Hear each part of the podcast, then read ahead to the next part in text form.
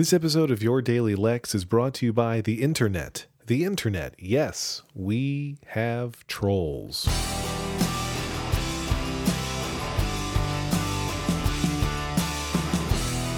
Happy Friday. It's January 10th, 2013. No, it's not. It's January 10th, 2014. But apparently, I'm not going to make the check joke. I hate the check joke. I think everybody hates the check joke. I think even people who make the check joke hate themselves for making the check joke. If I could, I would go through life and not just Twitter, but people who talk to me and email me and see me and talk to me on the phone who make the check joke. And I would evict all of that conversation, all of that discussion, the check 2013, 2014 joke from my life, from my world experience.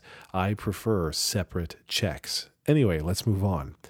I'm getting older. And it's weird for me to say that in part because for all my life, and I know this is going to sound a little bit ridiculous, but for all my life, I have been the youngest guy. You know, it's like, wow, I'm surprised at how young you are, Lex.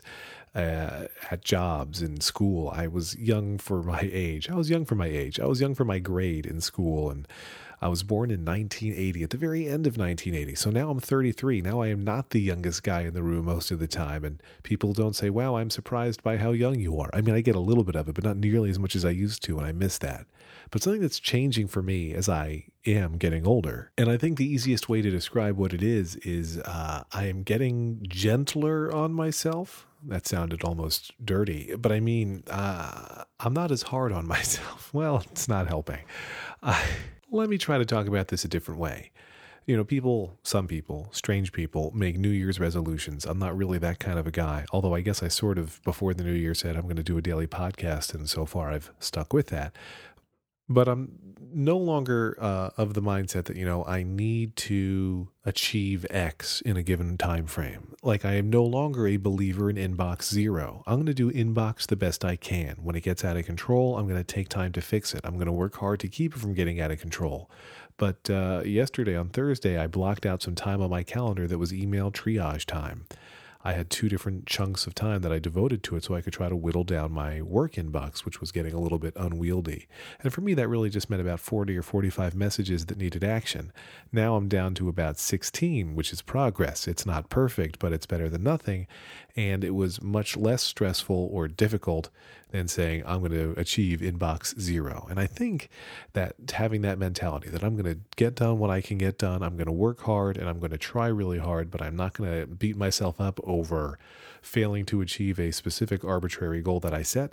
I think that's uh, something that's happening to me as I mature with age.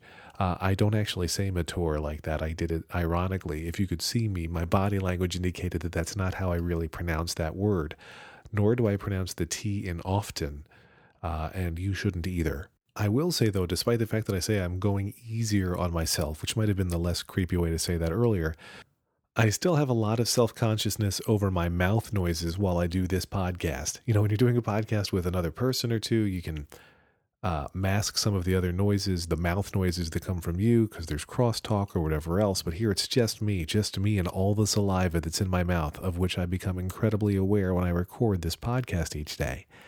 I generally do this podcast by hitting the record button and then talking for about five minutes and then hitting the stop button.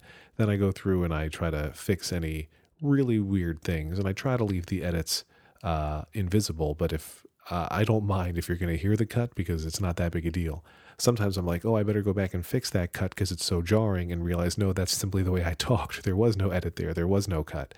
But I do get very self conscious about mouth noise as my mouth fills up with saliva. A phrase that I'm comfortably speaking, even as I say that I thought that some of my other stuff was too innuendo ish. But uh, I do try to edit out the saliva noise for you because I care.